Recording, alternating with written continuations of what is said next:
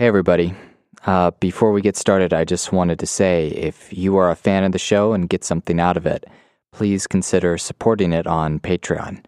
Even something as little as $1 a month really goes a long way, so thank you. Enjoy the show.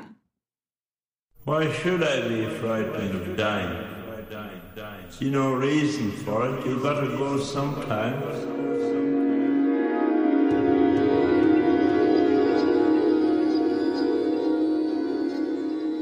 Hello, welcome to the Sam Reed's Near-Death Experiences podcast. Hope you all are doing well, and thank you very much for listening today. I'm very excited to get into this episode. It is going to be quite a different type of episode than the others that I've done. You will notice that this is a part 2 of Melanie's Near-Death Experience, and if you haven't heard part 1, I would highly recommend you go check out that episode, because it's going to set up what we're talking about today, not only by actually reading what her experience was, which would help this make a lot more sense, but also trying to describe why I am going into such depth to discuss it. And so the reason this episode will be quite different is because I'm really laser focused in on one small aspect of her experience, but I think it is quite deep and quite important to understand. And that is, from the beginning of her NDE, she described her soul as being a thin thread of purple frost. And so this episode will be essentially a symbolic history of the color purple and all of its uses and the mythology and the ideas and associations, connections that surround this one color. And so it's going to be quite in-depth, but I think it is very illuminating for why a NDE or spiritual experience would use a particular color to express itself. Why was Melanie's soul or essential being purple and not red or green or blue? I think there's a reason there, and that is what this episode is going to explore. So I hope you all enjoy it, and I think there's a lot of fascinating things for us to discuss and learn about, and there's certainly a lot that I learned about just by digging into to this one element of someone's NDE. And just so I don't want to freak you all out, I am not going to break down her entire experience word by word and have a 30 episode long mini series of each aspect of her NDE, but this one proved to be quite a deep barrel to dive into, and so it was very fun to do. And but just know I'm not going to get way too granular with it from here on out. But I imagine there will be 1 or 2 more episodes talking about Melanie's experience, because like I said, I want to really try to flesh out and connect with her experience and try to make sense of it, but also what we can learn about ourselves from it.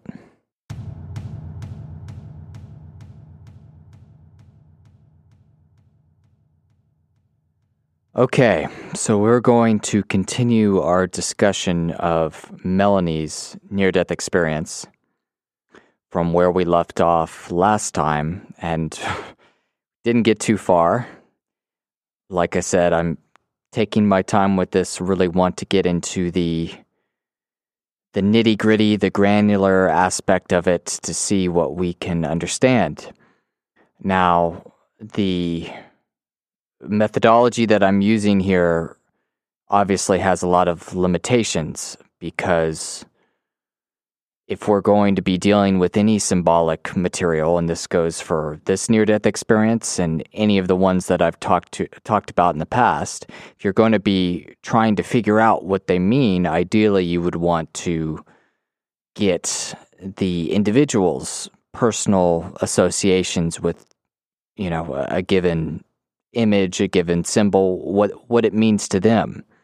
But obviously I can't ask them any personal questions about what it means to them because I don't have any way of contacting them, and that would be a whole process, although it would be interesting. And ideally, if you'd want to try and understand what these symbolic forms, these symbolic images, what it means to the individual, because that would be the basis, and then you could expand out from there into the more global, cultural, mythological levels of that are common to mankind, and kind of expand from the individual out to perhaps all of us. But because I don't have access to that, what we have to do is to look at these broad, all-encompassing general sort of symbols and mythologisms and their meanings to try and understand what aspects of a near-death experience might mean. And again, the reason I'm doing this is so we can start to acquaint ourselves with this process, because each near-death experience is different. Each near-death experience seems to be tailor-made for the individual that undergoes it. And so, obviously, we're dealing with something that is quite personal, quite, well, individual. And the only way to make that mean anything for the rest of us is to try and discuss a way of getting used to dealing with some of the common elements of a symbolic language that near-death experiences seem to speak. And that can involve getting quite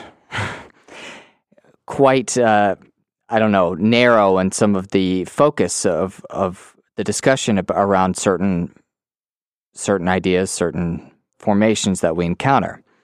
In this case, we didn't get much farther than the main sentence description of what Melanie's experience kind of started out as. And that was, the essence of me was reduced to a simple thread of purple frost about 15 centimeters long. So we left off after a simple thread. And now we will continue on to purple. Now, what I'm going to try and do, based on what we discussed in the previous episode, is to try and amplify this idea of purple, right? What does purple mean as a color?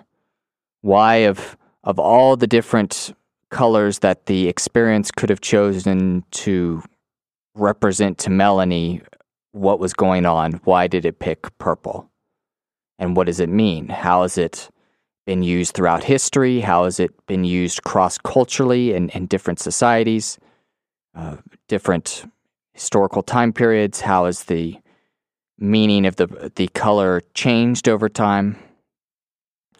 And I feel like if we can start to weave this web around this central idea of purple, that will give us some idea of what perhaps the meaning being expressed by Melanie's experience is. Like I said, maybe purple is her favorite color. I don't know, but this is at least a general way that we can relate to her experience in a broadly connected human sort of way. What does purple mean in the human experience that is common to all mankind, and what can we learn from that? So I am going to start trying to weave that web and start trying to amplify that symbol. And I think what you'll start to see as we pick it apart, start to understand the different aspects of purple and its different meanings, that there's a coherence around it, that it's not just whimsy and personal choice that surrounds the use of this color in the experience, but it does have a broad, connected meaning that definitely applies in this circumstance and is quite appropriate for how it appears in Melanie's experience. And we'll also see that because people's associations are not necessarily arbitrary, they're not necessarily made up on the spot for, I don't know, political convenience or power or some kind of conniving Machiavellian reason.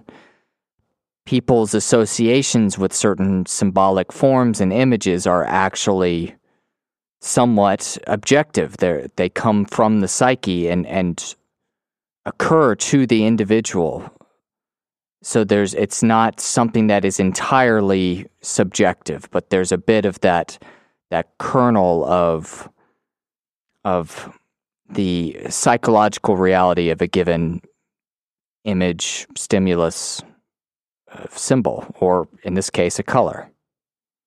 So to discuss the color purple, I'm going to draw on a lot of the information that I found in the Wikipedia entry for purple, which is kind of funny to think that color, there's history and there's culture and there's all sorts of things associated with colors. We're kind of spoiled by them. We don't really think about them, but there's so much wrapped up in just a single color, like purple. So, I'm going to start quite general, just try to get a basic feeling for what we're going to be dealing with, and then I will get into more of the specifics with historical uses and specific cultural uses and how they add to our understanding of the use of purple in Melanie's experience, or how they perhaps differ. But I think we'll see, like I said, that they line up quite well. So this is coming from the intro to the Wikipedia entry for the color purple. Purple refers to any variety of colors with a hue between red and blue. Purple is closely associated with violet. In optics, purple and violet refer to colors that look similar, but purples are a mixture of red light and blue or violet light, whereas violets are spectral colors of single wavelengths of light. In common usage, both refer to colors that are between red and blue in hue, with purples closer to red and violets closer to blue. Similarly, in the traditional painter's color wheel, purple and violet are both placed between red and blue, with purple closer to red. Purple has long been associated with royalty, originally because Tyrian purple dye was extremely expensive in antiquity. Purple was the color worn by Roman magistrates. It became the imperial color worn by the rulers of the Byzantine Empire and the Holy Roman Empire, and later by Roman Catholic bishops. Similarly, in Japan, the color is traditionally associated with the emperor and aristocracy. According to contemporary surveys in Europe and the United States, purple is the color most often associated with royalty, magic, mystery, and piety.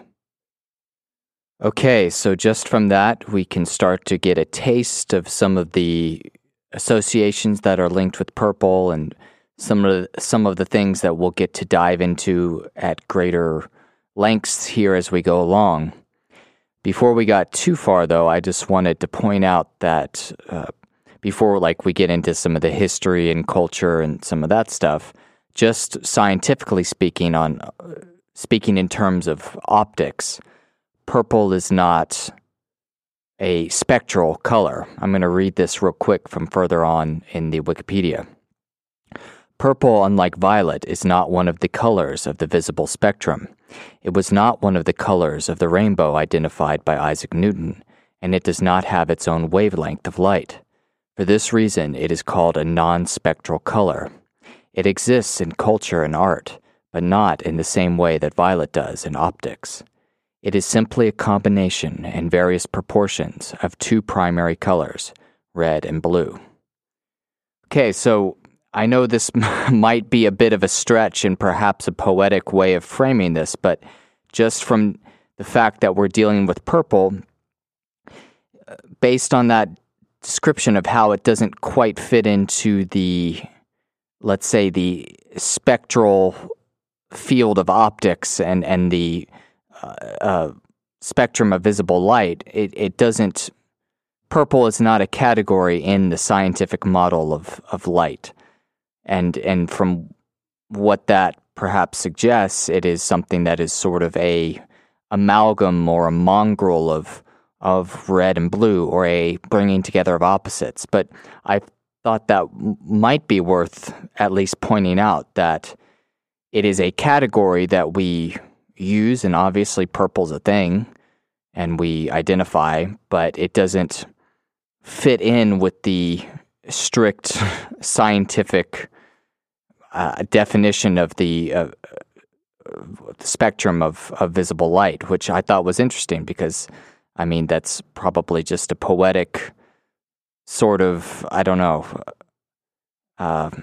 coincidence that here, again, even with a near-death experience, we're dealing with something that doesn't fit into the strict scientific way of viewing the world. And, you know, that's, I'm fine with just saying that's a coincidence. I'm not going to suggest that there's anything more than that, but it's interesting nonetheless that purple is such a great indicator of what we're actually dealing with in this near-death experience, that it is something that does not fit into the scientific model, that does not fit into any established theory, right? It's something that is squishy, that doesn't fit, that people can talk about, people have a word for, but does not fit into the strict sort of scientific worldview, and like I said, it's this unifier of this tension between red and blue, which, as we've mentioned before in several episodes, that symbols of unity that bring together opposites are quite meaningful, quite transcendental, and they do come up quite frequently in near-death experiences. So I don't want to belabor that too much, but I thought I would point it out before we get into some of the more historical, cultural type things that even on a scientific basis, purple doesn't quite fit. It's in between categories. And if you'll remember back to Jim's near-death experience, which was a while back, the place that he went to, he called it the in-between. So that idea of being between categories, between classification, that is very resonant with near-death experiences, I think. Okay, so I wanted to reiterate real quick some of the words that were associated with purple there at the end of that reading that I did. According to contemporary surveys in Europe and the United States, purple is the color most often associated with royalty, magic, mystery, and piety. So I wanted to bring that up just one more time to keep it in our memory here as we go along, because what we're going to try and do is to understand why these words are, well, the words that get associated with purple. What is the history behind that? Why does purple lend itself to these particular ideas? And so we're going to try and flesh that out by talking about some of the history, some of the mythology that surrounds purple. And I think a good place to begin before we get into some of the historical data is to start with the myth. And this myth is the discovery of the Tyrian purple dye, which we're going to talk about quite a bit. It was the main dye that was used to color the clothing of the Romans and the Roman Empire and into the Byzantine Empire and so on. So it was a very important source of the color purple for the West. And we're going to get into some more global societies, other cultures as well, but I thought that might be a good place to start. So the myth is about Heracles, actually. Let me read it. Julius Pollux, a Greek grammarian who lived in the 2nd century AD, attributed the discovery of purple to the Phoenician god and guardian of the city of Tyre, Heracles. According to his account, while walking along the shore with the nymph Tyrus, the god's dog bit into a murex shell, causing his mouth to turn purple. The nymph subsequently requested that Heracles create a garment for her of the same color, with Heracles obliging her demands, giving birth to Tyrian purple. Okay, so before we get into some of the history surrounding Tyrian purple and its association with royalty, emperors, that sort of thing, which actually ties in quite nicely with this myth, I thought it might be good to emphasize here, at least, that this myth associates purple with a divine origin, a sacred origin. Now, I think this myth, what it seems to be doing is talking more about Tyrian purple as the dye rather than the color purple itself, but that might be a distinction without a difference because purple is fairly rare in nature, and the discovery of a dye is kind of just the color becoming accessible to man for use in painting and making clothing, textiles, all that sort of thing. It's the color being added to our repertoire, so to speak. It's a fairly rare color in nature, and so it's not like people could readily produce this color in things that we make, things that we create.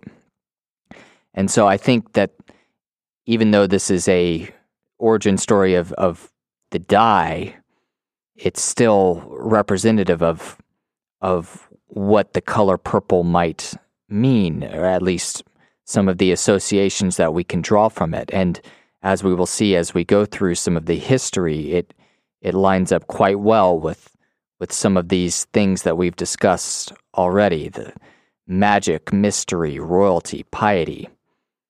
These ideas, we'll start to see them take form over time. But at least in the West, this is a Greek myth surrounding the origin of this dye. It is associated with a divine, superhuman type of effort from Heracles. And not only that, it is one thing that's interesting is that it is the dog that discovers it by biting into the murex shell. And if you'll remember back to the previous episode when we were talking about some of the amplification methods that Jung and von Franz used to talk about dreams and myths and fairy tales. Von Franz was talking about in fairy tales how often a hero will get some help from an animal. And if a hero has a helpful animal on his or her side, they will inevitably win or get out of the conflict without... It won't be a tragedy. It will have a happy ending. That's what she noticed based on her long and extensive study of fairy tales and myths. And so what I've come to understand by reading Jung and von Franz, and not only that, but also examining my own dreams, is that in dream material and mythologies and fairy tales as well, that animals usually tend to represent an instinct of some kind. An instinctual part of the psyche, something that is closer to nature but is autonomous, right? And it's interesting that it is the dog, which also has certain afterlife associations as guardians or guides to the afterlife or the underworld. Just off the top of my head, Anubis for the Egyptians or Cerberus for the Greeks comes to mind. But so the dog, a man's best friend, helpful animal, might represent an instinctual process. And this instinctual process is the discoverer of of purple, which we now have access to, that we can, like nature herself, be able to use purple in creative acts, which is very interesting.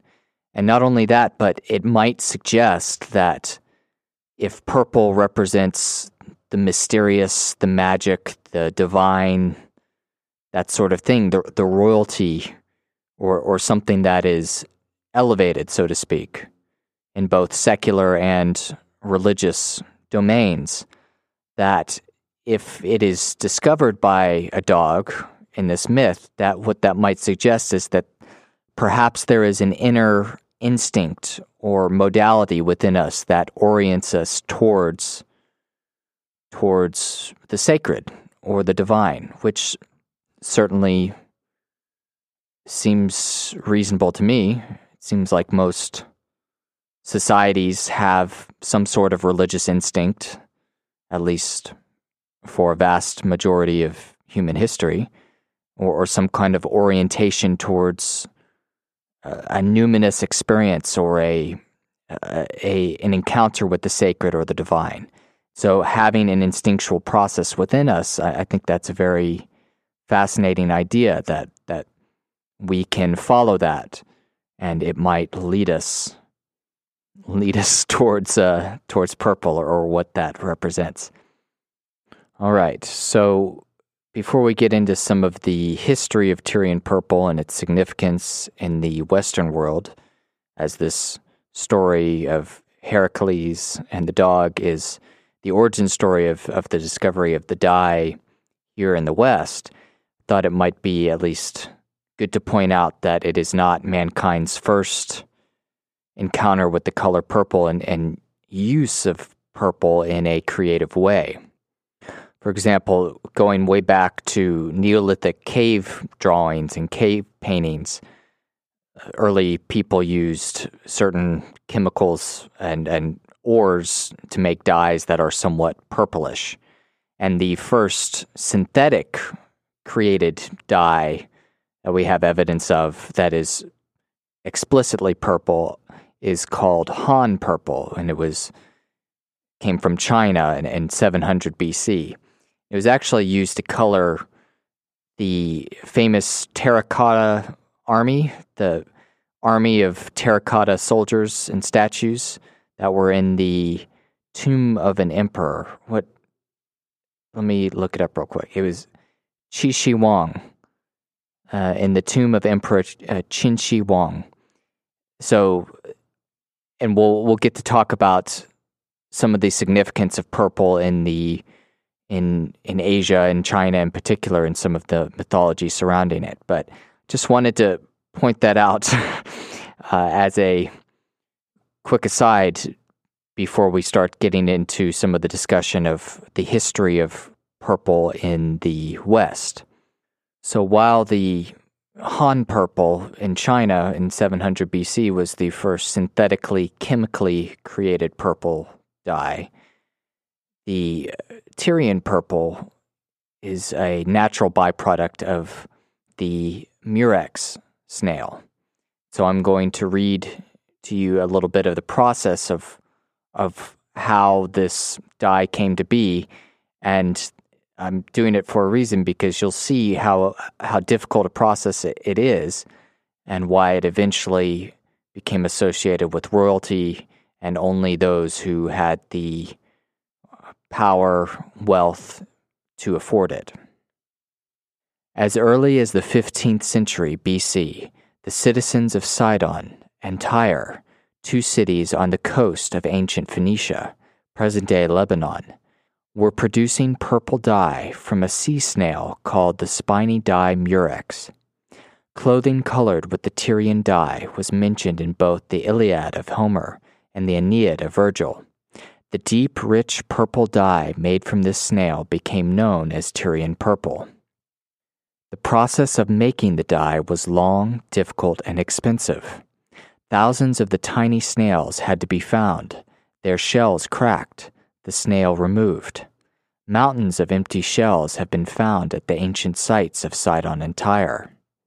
The snails were left to soak, then a tiny gland was removed and the juice extracted and put in a basin, which was placed in the sunlight. There, a remarkable transformation took place. In the sunlight, the juice turned white, then yellow-green, then green, then violet, then a red which turned darker and darker. The process had to be stopped at exactly the right time to obtain the desired color, which could range from a bright crimson to a dark purple, the color of dried blood. Then either wool, linen, or silk would be dyed. The exact hue varied between crimson and violet, but it was always rich, bright, and lasting. Tyrian purple became the color of kings, nobles, priests, and magistrates all around the Mediterranean. It was mentioned in the Old Testament. In the book of Exodus, God instructs Moses to have the Israelites bring him an offering, including cloth, quote, of blue and purple and scarlet, end quote, to be used in the curtains of the tabernacle and the garments of the priests. The term used for purple in the 4th century Latin Vulgate version of the Bible passage is purpura, or Tyrian purple. In the Iliad of Homer, the belt of Ajax is purple, and the tails of the horses of Trojan warriors are dipped in purple. In the Odyssey, the blankets on the wedding bed of Odysseus are purple. In the poems of Sappho, 6th century BC, she celebrates the skill of the dyers of the Greek kingdom of Lydia, who made purple footwear. And in the play of Aeschylus, Queen Clytemnestra welcomes back her husband Agamemnon by decorating the palace with purple carpets. In 950 BC, King Solomon was reported to have brought artisans from Tyre to provide purple fabrics to decorate the Temple of Jerusalem. Alexander the Great, when giving imperial audiences as the Basilius of the Macedonian Empire, the Basilius of the Seleucid Empire, and the kings of Ptolemaic Egypt, all wore Tyrian purple. The Roman custom of wearing purple togas may have come from the Etruscans. An Etruscan tomb painting from the 4th century BC shows a nobleman wearing a deep purple and embroidered toga. The toga picta was solid purple, embroidered with gold. During the Roman Republic, it was worn by generals in their triumphs, and by the praetor urbanus, when he rode in the chariot of the gods into the circus at the Ludi Apollinaris. During the empire, the toga picta was worn by magistrates giving public gladiatorial games, and by the consuls, as well as by the emperor on special occasions. During the Roman Republic, when a triumph was held, the general being honored wore an entirely purple toga bordered in gold, and the Roman senators wore a toga with a purple stripe. However, during the Roman Empire, purple was more and more associated exclusively with the emperors and their officers. Suetonius claims that the early emperor Caligula had the king of Mauritania murdered for the splendor of his purple cloak, and that Nero forbade the use of certain purple dyes. In the late empire, the sale of purple cloth became a state monopoly protected by the death penalty. Jesus Christ, in the hours leading up to his crucifixion, was dressed in purple, porphyra, by the Roman garrison to mock his claim to be, quote, king of the Jews. Okay, so that was a lot of information on Tyrian purple, but I think it will be useful in our discussion.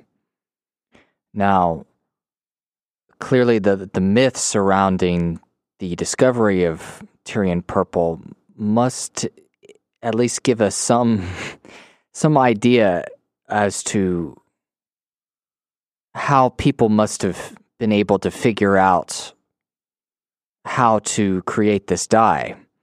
I mean, you hear about some of the ingenuity and some of the creativity of ancient people in finding out how to do certain things, and you can't help but be amazed at how they, like, you go, how did they figure out getting a snail and pulling out some of its glands and secretions and letting it sit in sunlight for a certain amount of time, and whole process. And it's, I mean, logical for me to think that it was probably a process that someone noticed something was going on with these snails, perhaps when it was bit into or whatnot, and then a certain process of experimentation over time to see how to produce this certain dye. But along with this myth, as the myth sort of indicated, it seems as though there's probably some kind of intuitive element in this as well. That it, through this process of experimentation and figuring out as early as 1500 BC is what the article had said, that clearly people probably were following a certain bit of intuition in how to figure out how to extract this dye, which then became so incredibly meaningful and significant and important around the entire Mediterranean in both secular and religious contexts. I mean, Alexander the Great, Roman emperors, magistrates, consuls, Caligula killing somebody for the amazing color of his purple cloak. You know, it's as that history there indicates, it was clearly very important, not only because of the difficulty of the process of getting the dye, but there must have been something that the color itself had intimated or something psychological going on that the symbolism or the meaning of the color evoked for people to treat it in such a manner that it applies itself to all these particular associations that we're trying to uncover, the royalty and the majesty, that sort of thing. Now, it sounds like Tyrian purple, from what I read and also the pictures that I've seen online, that it is a somewhat, it's not quite pure purple, but it's more of almost a dried blood. It's almost got a bit of a reddish sort of element to it, but you can still clearly tell that it's a purple of sorts. And so what we're, in case we need to reiterate, which is probably advisable at this point, we are talking about a near-death experience. But the reason I'm going through all this in such detail is because I don't want to just tell you, oh, purple means divinity, or oh, purple equals royalty, or something like that. I want you to see this process of amplification and trying to flesh out the full symbolism of a given image or a given idea, because the experience chose, in Melanie's case, to represent her soul as purple. And like I mentioned before, perhaps purple is her favorite color, or there's some personal element there. But it is not the only time that I've come across purple in a near-death experience. It's not an isolated case. And so that leads me to think that perhaps all of these various associations that we have with the color might intimate some meaning there that the experience drew on to express something about its nature. Let me read you a short excerpt from a different near-death experience. This one is coming from a man named James, and this was an experience that I did not end up doing an episode on, but I found very interesting nonetheless. The next part is hard to describe, but I'll do my best to convey what I experienced. The jolt, I instantly knew, was the touch of God. In that moment, I felt a connection to everything that ever did or ever would exist. It was like seeing the fabric of space and reality. It was like seeing all of creation and feeling unity with it. For some reason, I associate the word purple with this, but have no idea why. Okay, so in that brief little passage from James's near-death experience, he has an encounter with the divine, with God. And he describes the touch of God being like a jolt, and it creates these amazing feelings of unity, of oneness with creation, with the universe. And inexplicably, he describes this sensation, this amazing moment of oneness with God as purple.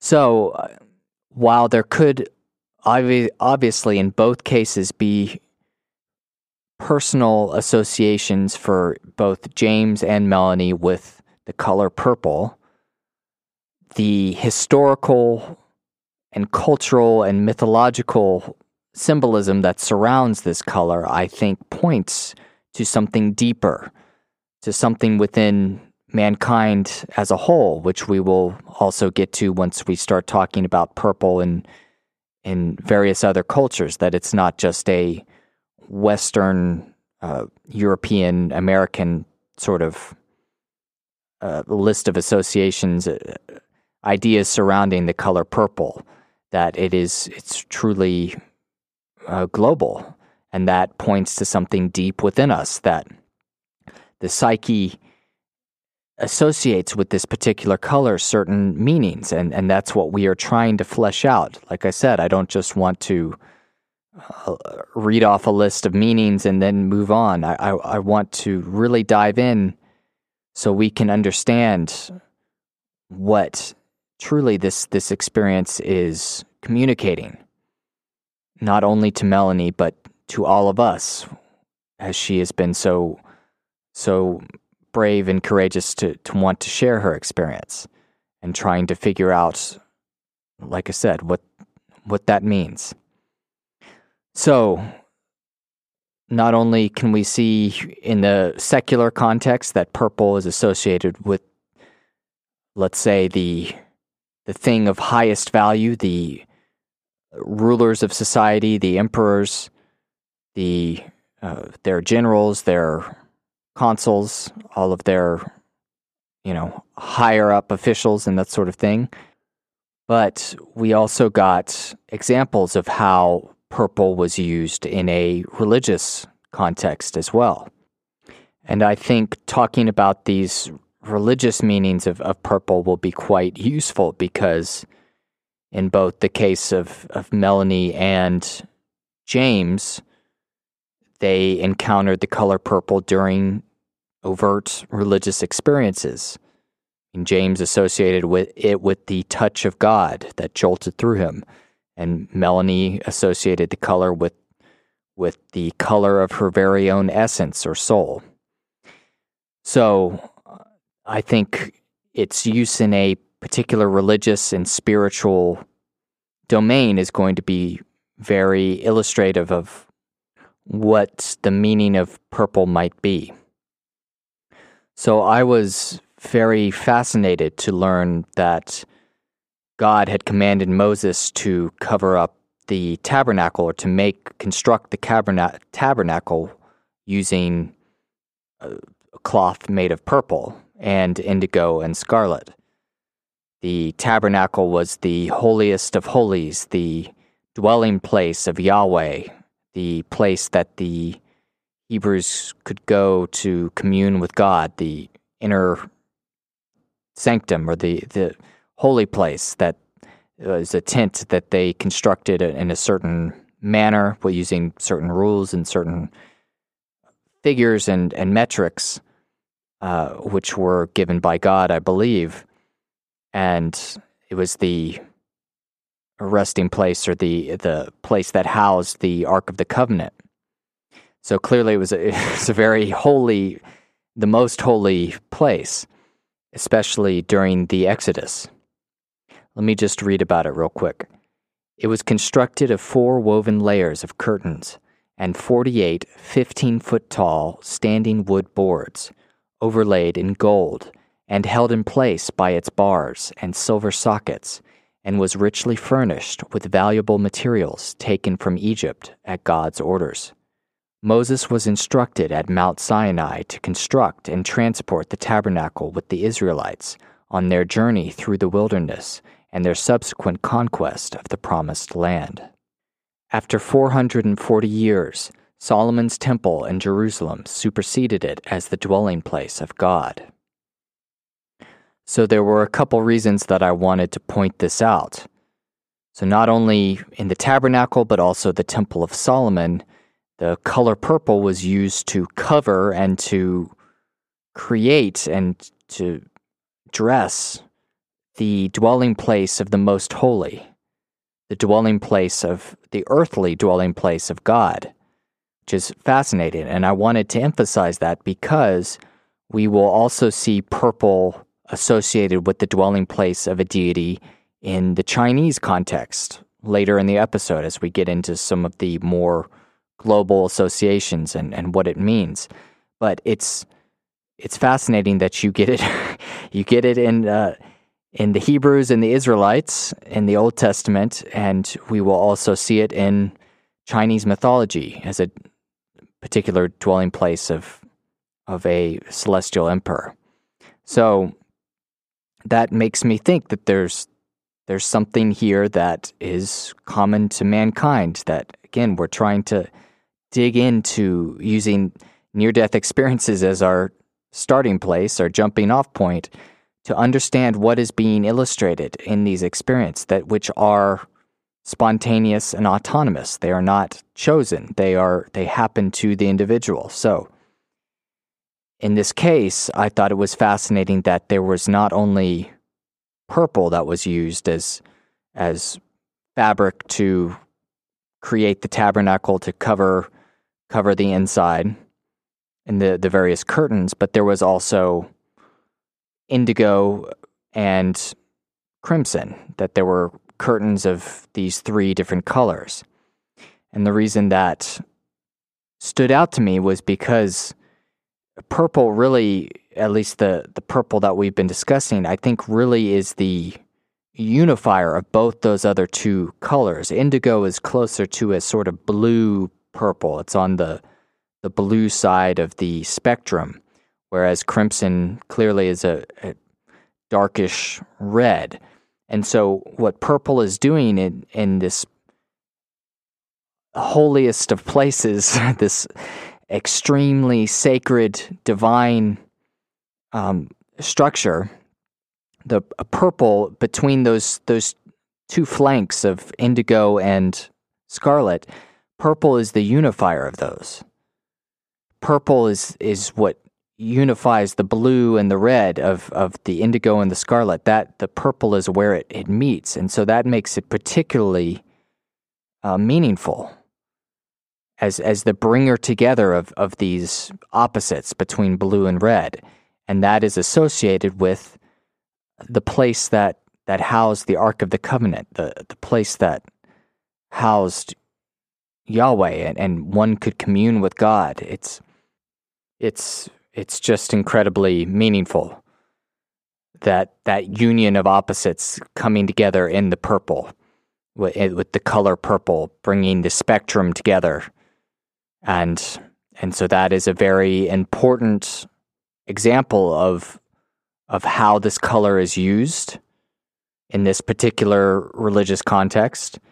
And I think it's probably not a coincidence that all the other associations with royalty and emperors and Christ are connected to that. I don't think it's I think it would be putting the cart before the horse to say, oh, this color, the only reason it was used in all of these very important, sacred, royal settings was because it was difficult to produce. I think the color itself at least meets that halfway in what the color evokes in us psychologically.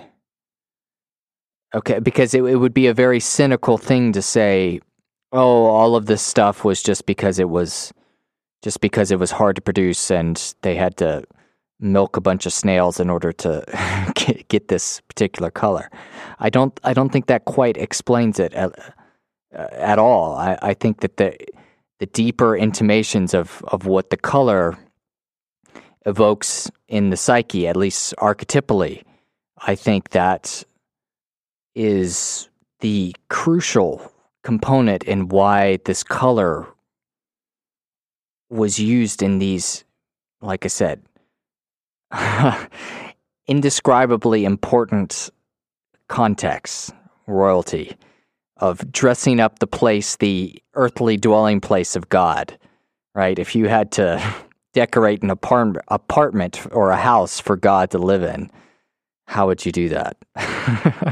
It's a crazy thought, but I mean, that's what we're dealing with, at least what these people at that time were having to do or were felt the necessity to do, being called by God to create a certain structure that they could commune with him in, to house the holiest of the holies. I mean, that's not something to be, I don't know, explained away. I think there's a lot of depth there that goes beyond just a simple, I don't know, socioeconomic sort of explanation of the price tag associated with this particular dye. I think it has deeper resonance, and like I said, the reason that we are exploring this is because it has appeared in religious experiences of people today. So let's try and figure out what that is. So now, to continue our amplification of the meaning and symbolism of the color purple, this web of ideas and instances and historical data surrounding the color as we slowly weave this web, hopefully not too slowly, but we'll now get into some of the post-Roman world, how purple was used in the early church for Christianity, in the Byzantine Empire, and in medieval Europe. Through the early Christian era, the rulers of the Byzantine Empire continued the use of purple as the imperial color for diplomatic gifts and even for imperial documents and pages of the Bible. Gospel manuscripts were written in gold lettering on parchment that was colored Tyrian purple. Empresses gave birth in the purple chamber, and the emperors born there were known as, quote, born to the purple, to separate them from emperors who won or seized the title through political intrigue or military force.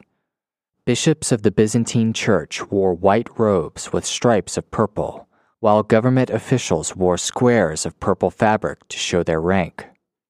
In Western Europe, the Emperor Charlemagne was crowned in year 800, wearing a mantle of Tyrian purple, and was buried in 814 in a shroud of the same color, which still exists. However, after the fall of Constantinople to the Ottoman Turks in 1453, the color lost its imperial status. The great dye works of Constantinople were destroyed, and gradually scarlet, made with dye from the cochineal insect, became the royal color in Europe. In the West, purple or violet is the color most associated with piety and religious faith.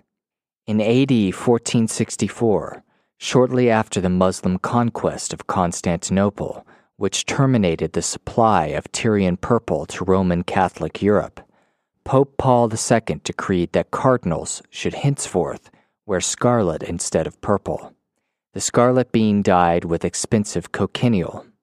Bishops were assigned the color amaranth, being a pale and pinkish purple made then from a less expensive mixture of indigo and cochineal. In the Latin rite of the Roman Catholic liturgy, purple symbolizes penitence. Anglican and Catholic priests wear a purple stole when they hear confession, and a purple stole and chasuble during Advent and Lent. Since the Second Vatican Council of 1962 to 1965, priests may wear purple vestments, but may still wear black ones when officiating at funerals. The Roman Missal permits black, purple, or white vestments for the funeral mass. White is worn when a child dies before the age of reason. Students and faculty of theology also wear purple academic dress for graduations and other university ceremonies. Purple is also often worn by senior pastors of Protestant churches and bishops of the Anglican Communion. Okay, so here we see a continued outgrowth of this purple symbolism in history. The Byzantines continued the tradition of the Romans using purple as a royal color, right? The emperors that are born in the purple chamber, the empresses giving birth in the purple chamber, the king literally coming into the world in a purple room and giving, spawning this phrase born to the purple as born to wealth. And so that's a fascinating sort of continuation of the same idea. It's like a king is as close as man can get to divine authority, divine power. An emperor is as close as a human being can get, as, I mean, at least pragmatically, to being a god, right? Unless, and even in certain societies, kings have been revered as gods. And so here we continue to have this use of purple associated with the most holy, the most royal, the most highest value. The thing of highest value is associated with purple, and that continues. It continues into use by the Roman Catholic Church. It represents penitence and faith, piety. It's associated with Christ because Christ was King of Kings, although that's a continuation of the royal symbolism which was present in the Roman Empire.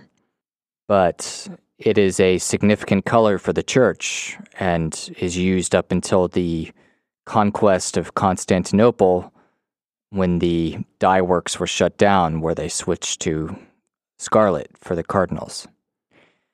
But before we get too far out of the Middle Ages, there was something that I wanted to share because I came across it in a book I'm reading, and it was related to the color purple.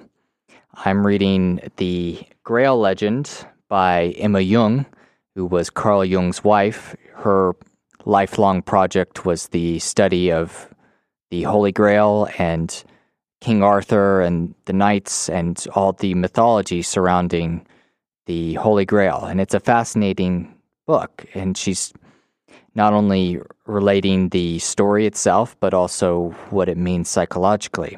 But I was reading a part where she was talking about the lance that allegedly pierced Christ's side while he was on the cross.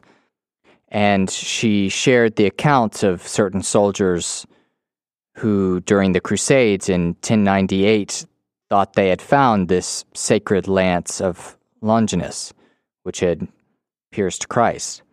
So I wanted to share this and give you an example of how the church still viewed the color purple and how they used it at this time.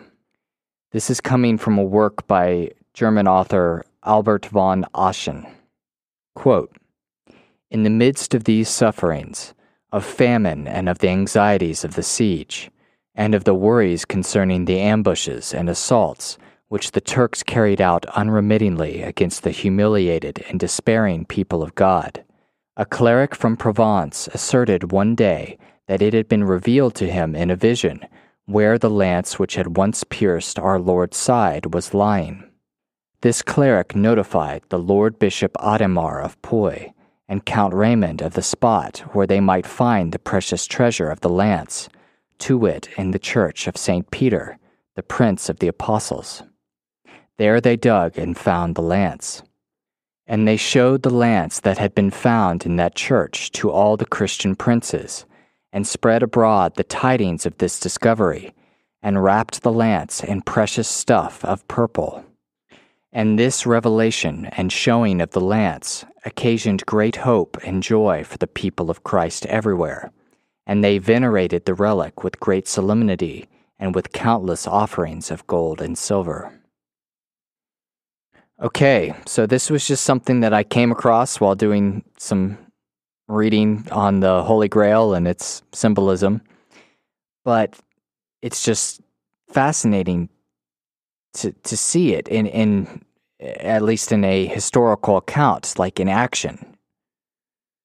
These princes and these knights think that they found the actual spear or lance which pierced Jesus. And the first thing that they do is they wrap it in purple. Now, this very much might be a reference to the tabernacle or other uses of purple in the Bible, which I'm sure there are other points where it makes an appearance.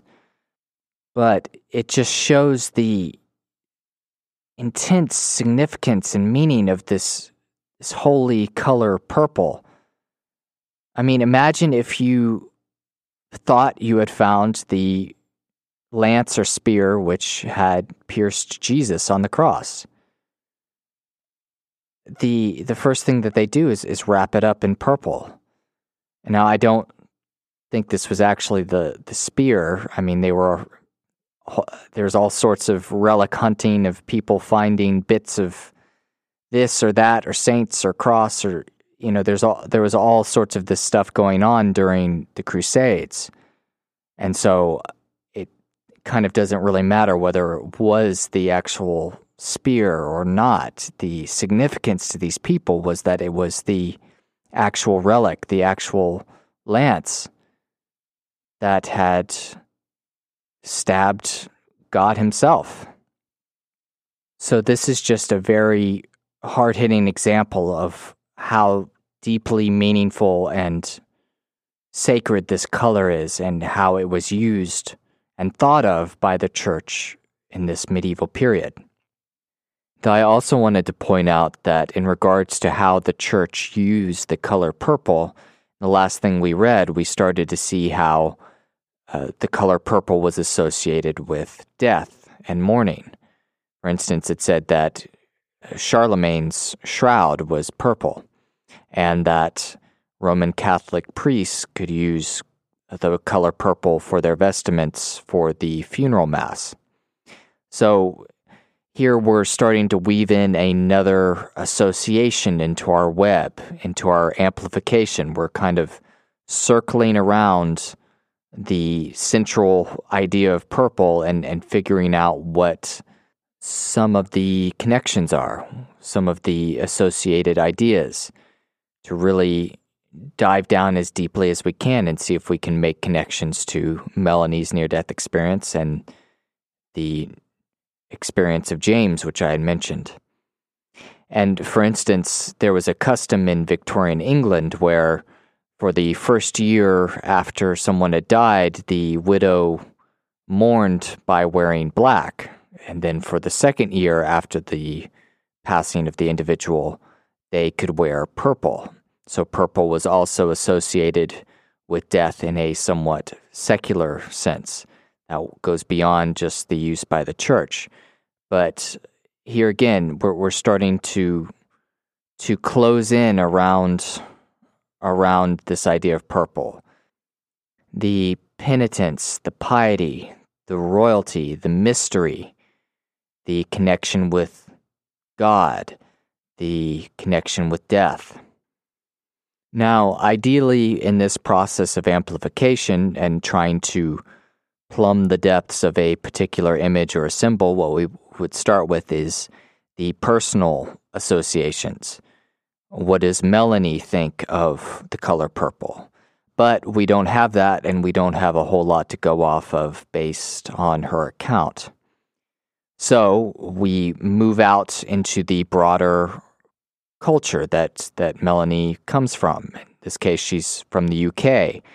So we've talked about the history of the color purple in the West from the Greeks, its appearance in the Old Testament, how it came into Christianity and moved through the ages, and it has this coherence of a particular meaning, those particular attributes that I had laid out just a second ago, all those different things, and they line up quite well with what people today think of the color purple, like I had mentioned in the overview, that's associated with magic, mystery, royalty.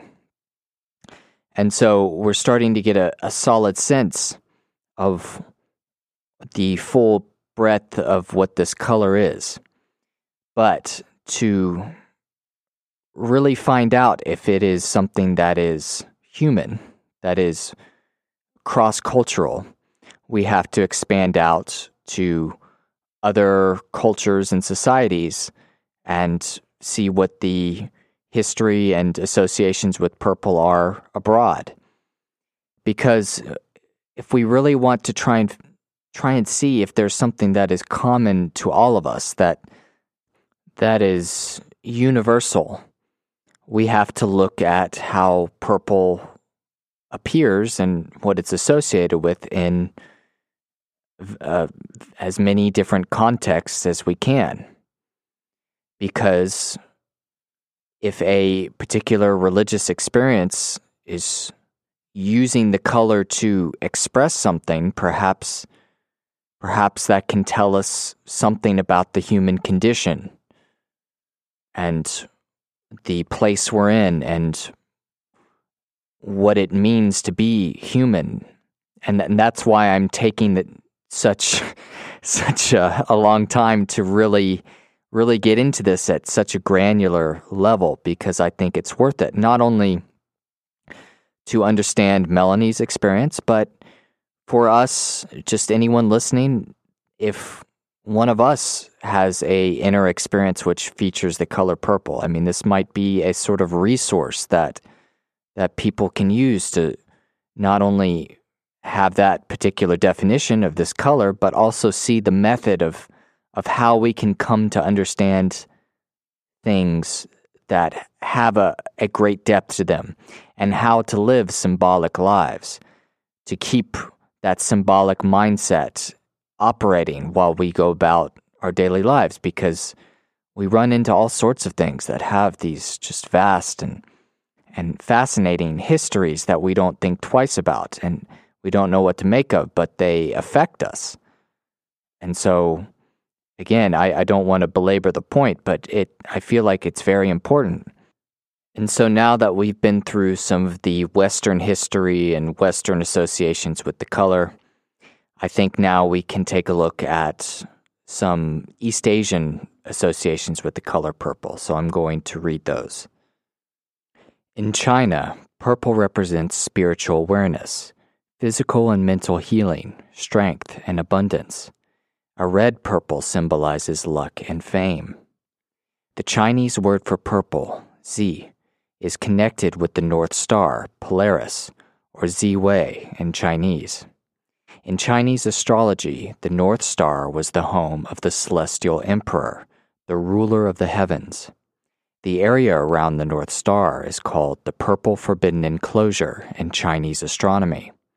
For that reason, the Forbidden City in Beijing was also known as the Purple Forbidden City, Xijinsheng. Purple was a popular color introduced into Japanese dress during the Heian period, 794 to 1185. The dye was made from the root of the alkanet plant, also known as murasaki in Japanese. At about the same time, Japanese painters began to use a pigment made from the same plant. In Thailand, widows in mourning wear the color purple. Purple is also associated with Saturday on the Thai solar calendar. Okay, so there are a couple things worth pointing out here. First off, that we have a general coherence with some of the meanings that we had talked about in the Western case also appear to be the case here in these East Asian cultures. For instance, For the Thai culture, the association with death and mourning, it's connected with Saturday, and I don't know if Saturday has a particular meaning in the Thai culture, but at least here in the West, Saturday is the day most closely associated with death. It's the day of Saturn, and Saturn was the reaper, the old man, it's sickness and death, Saturn as a planet has a lot of associations with decay and the end of life. So just that basic connection there is just fascinating to see. And I imagine perhaps in the Thai culture, Saturday might be a day associated with death. I mean, it is the last day of the week after all. So It's just a interesting relation to point out. But we also have the other previously mentioned connections that, such as with royalty, the aristocracy and the emperor in Japan wore purple, and purple was connected with them. In the Chinese case, it was associated with a lot of good things, abundance, spiritual strength, physical and mental healing, which I think is very important to point out, especially since we are talking about this in reference to Melanie's experience, in which, as this thread of purple frost, she experienced great inner healing during a very difficult time going through treatment for cancer. So here that we bring in that, the connection with purple and an idea of healing as well. And I want to dial in a little bit on the use of purple in the Chinese case in regards to the Forbidden City and the North Star and the Celestial Emperor, because I think it's going to touch on a really fascinating idea that we had discussed previously. So I'm going to read a little bit more about the Forbidden City. The common English name Forbidden City is a translation of the Chinese name Zijianchang, Purple Forbidden City. The name Zijianchang first formally appeared in 1576. Another English name of similar origin is Forbidden Palace. The name Zijianchang is a name with significance on many levels. Zi, or purple, refers to the North Star, which in ancient China was called the Ziwei Star, and in traditional Chinese astrology was the heavenly abode of the Celestial Emperor. The surrounding celestial region, the Ziwei enclosure, was the realm of the Celestial Emperor and his family. The Forbidden City, as the residence of the Terrestrial Emperor, was its earthly counterpart. Jin, or forbidden, referred to the fact that no one could enter or leave the palace without the emperor's permission. Chang means a city.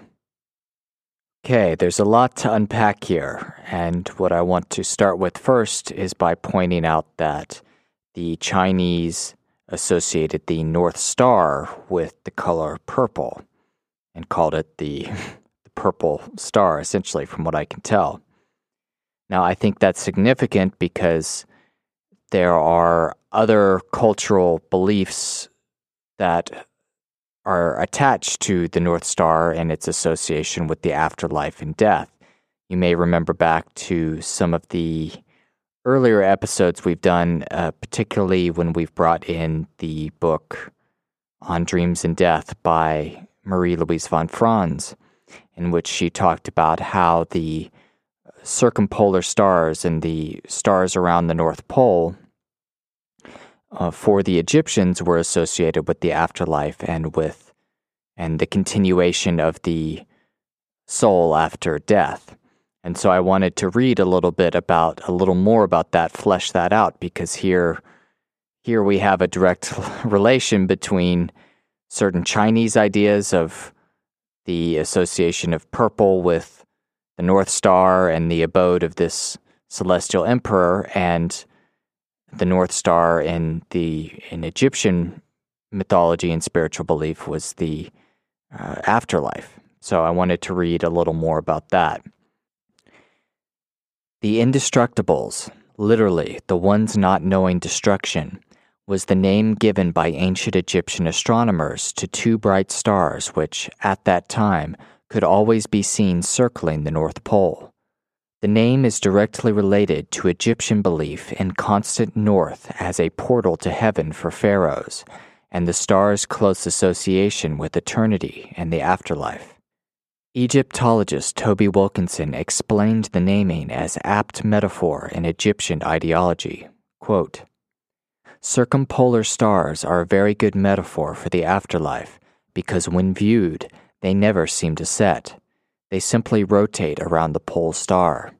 They are the undying stars, or in Egyptian terminology, the indestructibles, a perfect destination for the soul of a dead king." End quote. All right, so while we can quite easily recognize that the never-setting stars around the North Pole would be a good metaphor or symbolic of the afterlife, I don't think the ancient Egyptians saw it the same way. I would venture to say that they probably enacted the metaphor unconsciously, that there's no abstracting the idea away from the image itself or the viewing of the stars. It was, that was the afterlife. Actually, it was unconscious. There was no ability to step back and say, oh, well, perhaps it's a metaphor for us continuing after death. I don't think that's how we operate. I think it was a unconscious projection association of the afterlife with the stars based on their nature and how they move, that it caught the projection of that something in the psyche which expressed itself. And I think the same is the case with all the different examples, to some degree, of what we've been talking about with purple. And for the Chinese, that for some reason they associated purple with the North Star and with the abode of this celestial emperor. And I want to share a little more information about him so we understand what we're dealing with in this particular case. And I know that this is all a little bit brief, that I could go into even more depth about these various historical and cultural data. I mean, there's almost no end to the amount of depth you could go, but for our purposes, I think this will do. The Jade Emperor in Chinese culture, traditional religions, and myth is one of the representations of the first god. In Taoist theology, he is the assistant of Yuanshi Tianzun, who is one of the three pure ones, the three primordial emanations of the Tao. He is the Taoist ruler of heaven and all realms of existence below, including that of man and hell, according to a version of Taoist mythology. He is one of the most important gods of the Chinese traditional religion pantheon. So I think there are some great things to emphasize here in relation to this Jade Celestial Emperor. For one, the connection between the earthly palace and royalty in the Forbidden City with the celestial palace and for the purple forbidden enclosure with the celestial emperor. It just shows the relation between the secular and the divine in a way, or the sacred, and that connection is purple, essentially, that the purple of royalty is coming from the sacrality or the divine nature of purple and what it represents in a religious or sacred sense, that there's a relation there between the mundane world and the world of the beyond. And so that is very interesting, particularly because it's an explicit link drawn between the two, that the earthly palace is purple, and so is the celestial palace.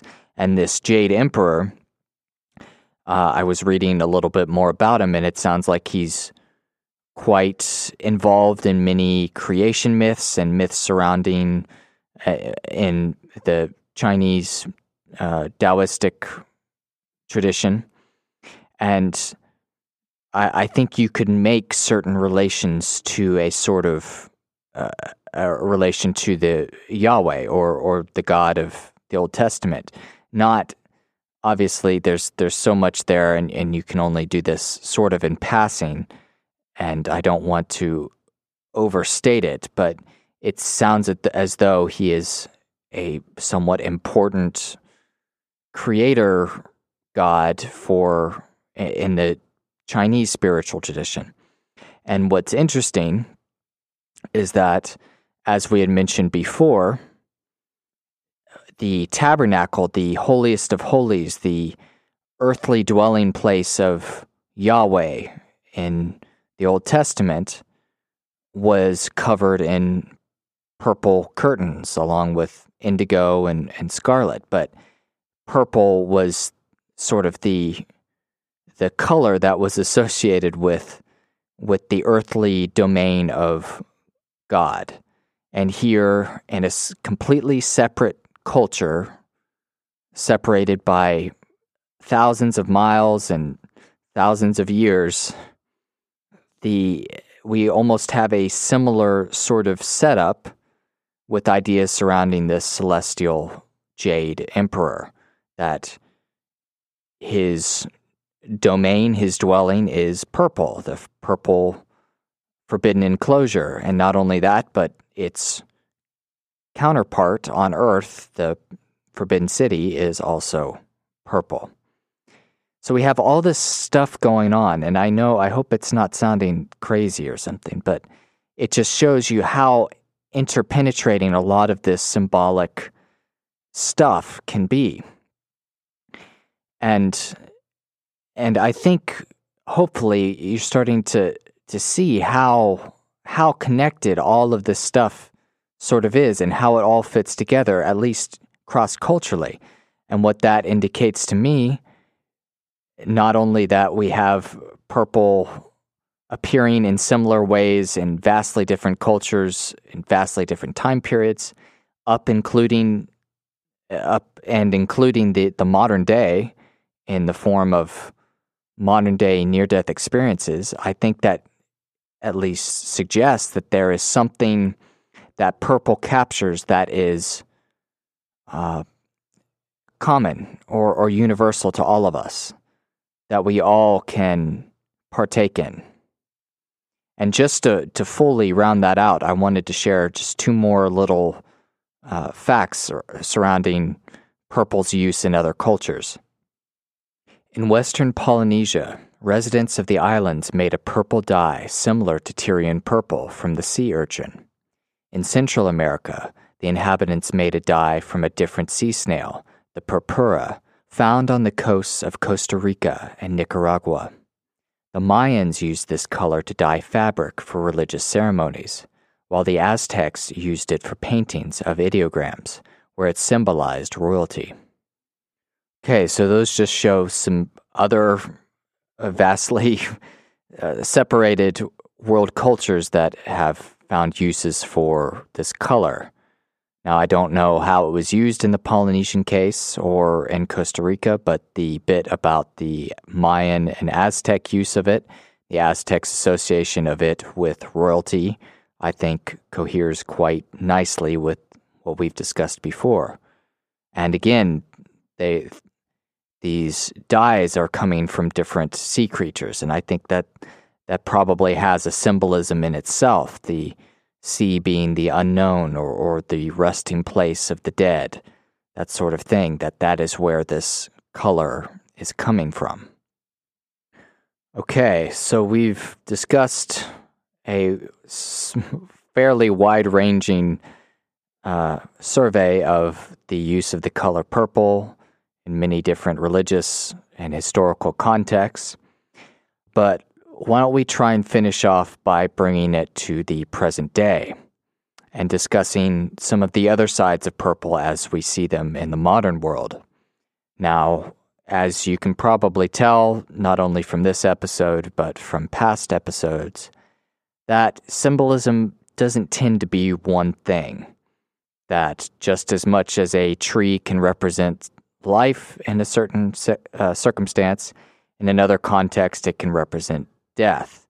That symbolism is sort of equivocal, that it doesn't quite fit into one thing. And so just as much as there are beautiful, powerful, majestic sides to purple that we associate with the divine and so on, there are also more negative sides to the color, which I feel like would be worthwhile to at least bring up, although they don't particularly, I think, resonate with Melanie's experience or the other experience of James that we had mentioned. But as a full sort of continuum of the spectrum of what the color can be and what it means nowadays, I feel like it would at least be good to touch on. So I'm just going to read a couple of the more modern and darker associations with the color.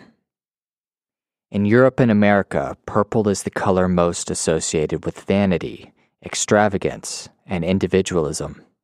Among the 7 major sins, it represents vanity. It is a color which is used to attract attention. Purple is the color most often associated with the artificial and the unconventional. It is the major color that occurs the least frequently in nature and was the first color to be synthesized. Purple is the color most associated with ambiguity. Like other colors made by combining 2 primary colors, it is seen as uncertain and equivocal. Okay, so as if purple couldn't get any more ambiguous than we've already discussed. But like I said, to get a full, well-rounded picture of what we're dealing with, I think it is important to at least touch on these different things. And at least in modern culture, I think the ambiguity and some of those darker aspects is at least self-evident. For instance, I mean, what do we think of? Purple Haze, the song by Jimi Hendrix, associated with drugs, haziness of not being able to tell what's what. Purple Rain by Prince.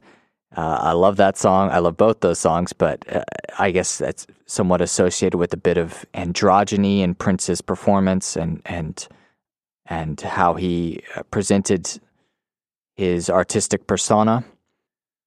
So as purple is such an ambiguous color, it catches both light and dark aspects, right? Even in the, as we had mentioned before, the scientific sense, purple is not a spectral color on the wavelength or continuum of light.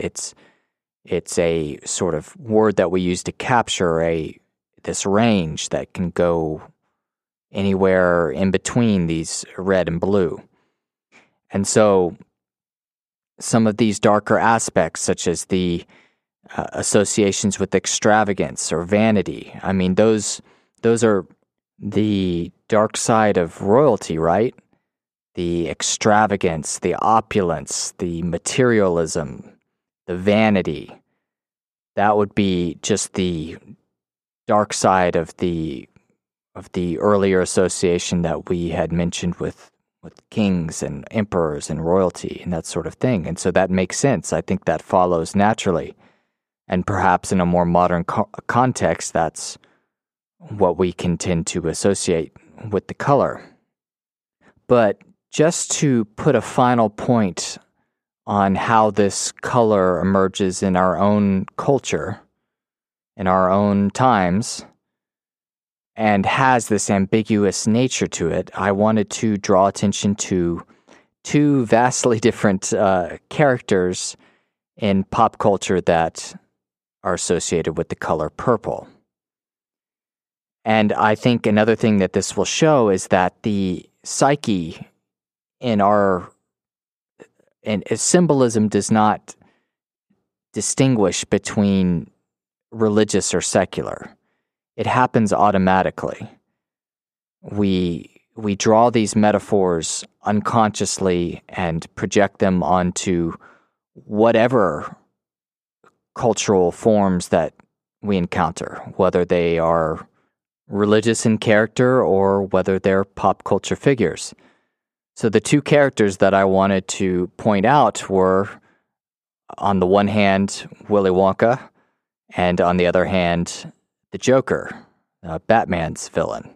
Now, I know those are very different, and I know this is kind of silly, but I just want, like I said, the symbolism happens regardless. Now, both characters wear the color purple. Willy Wonka is a, let's say, positive figure, and the Joker is a villain.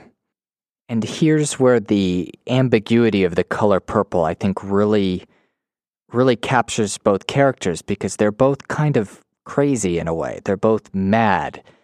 One is clearly good and one is clearly bad, but both are somewhat ambiguous. like Willy Wonka is the hero and he's the crazy guy who lives in the factory, and you go through and all of this somewhat surreal and absurd things are happening with these kids, but he's the good guy and stuff, but he's still kind of making... He's not really acting too concerned when kids have horrible accidents happen to them and that sort of thing, but he's still charming, and I mean, he's a great character. But so there's that ambiguity. While he's a good guy, he's kind of got a weird edge to him. I mean, God, that whole tunnel sequence, if you've seen the movie where they're, I mean, that's madness. And at the same time, the Joker is clearly mad, out of his mind, homicidal maniac, Batman's arch nemesis, and he kills people and he's awful. But at the same time, bringing this ambiguity in of the color purple, he's associated with humor and tricks and jokes. And so it's this weird juxtaposition of murder and laughter. And so I know, like I said, these are just kind of silly and things that we don't often think about, but it's present. You know, the purple is a color that is associated with the bringing together of the opposites and that ambiguity and that sort of divine madness. And one side being expressed positively and on the other side being expressed negatively. A hero and a villain, both having aspects that purple represents, that connection to a divine nature. And like any symbolic image can be, the divine can be just as dark as it can be light. And I think we need only look at the world for a second to see that. And so I think purple is the perfect color to capture that ambiguity, that in-betweenness. And that is something that is transcendental, something associated with the divine, something associated with royalty, with mystery, magic, with death. And why do I spend so much time on just talking about a color and how it appears to us? Because I think we need to understand the symbolism that happens whether we like it or not, that conditions the way we see the world, the way we see ourselves, the things we see inside of ourselves in a near-death experience. In Melanie's case, her soul was purple. And purple represents an in-betweenness, an ambiguity between two opposites. And that is something that we very frequently see associated with near-death experiences and the divine. In the case of James, he described the touch of God, the jolt of coming in contact with God and the unity and the profound nature that he glimpsed. He described that inexplicably as purple. And so we find ourselves living in two different worlds in our daily lives. There is the outer objective world that we all have to agree on, the statistics and the objects and the science, that sort of thing. And then we each have an inner world, which, while there are broad patterns and motifs and archetypes that we can look to, for each of us, it is going to be expressed in a somewhat different way. But we can take these little common nodes, such as the meaning of the color purple, and we can examine that and see how it is similar in all of us. And so we have to live in two worlds simultaneously. And that's a very difficult thing to do. And so I think purple is a good way of describing that. We need to be more purple, because you can't have one at the exclusion of the other. All right, so I think we will wrap up there. Just so you know, I am not going to be going into the same level of detail with each word in Melanie's near-death experience. The next episode will focus on the symbolism of frost and crystals, which she described as the form that her soul took. But after that, we're going to get more into just the broad elements of the other parts of her experience, because we've barely gotten very far. And I hope that's okay. I mean, like I said, I'm doing this because I don't want to just tell you, oh, purple equals X or purple equals death. You know, I want you to understand how I get there and the process of amplifying a symbolic image. And hopefully that's interesting. Hopefully that's useful. Like I said, if one of us comes across purple in one of our dreams or out in the world, whatever, you know, I hope it's at least interesting.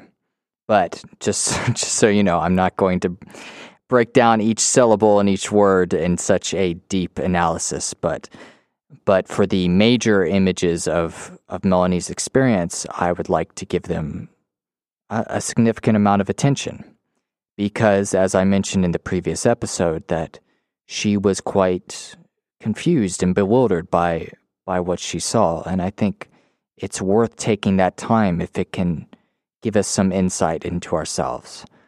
So part 3 will be coming next, and we will be talking about the symbolism surrounding crystals. And I mean, there's a lot there, and I think it will be quite interesting. So thank you very much for listening. If you would like to send me an email or get in touch with me, you can do so by reaching out at samreadsneardeathexperiences@gmail.com. You can check out our Facebook page. We are on Spotify, on YouTube. I need to get a couple of the more recent episodes up there, but if you enjoy the podcast, please subscribe, tell a friend, please leave a 5-star review on whatever podcast app that you're using. And thank you. And I really enjoy doing this, and I hope you all get something out of it. And again, thanks to Melanie for wishing to share her experience. And although I'm, you know, taking my sweet time going through it, like I said, I just hope it helps, because that's what we need. That's what we need to do. So now we will end with a quote on death. Okay. So because a good chunk of this episode focused on Tyrian purple and its use in the Roman world, I actually found a quote from the Roman Emperor Julian that I thought might be an appropriate way to end this particular episode.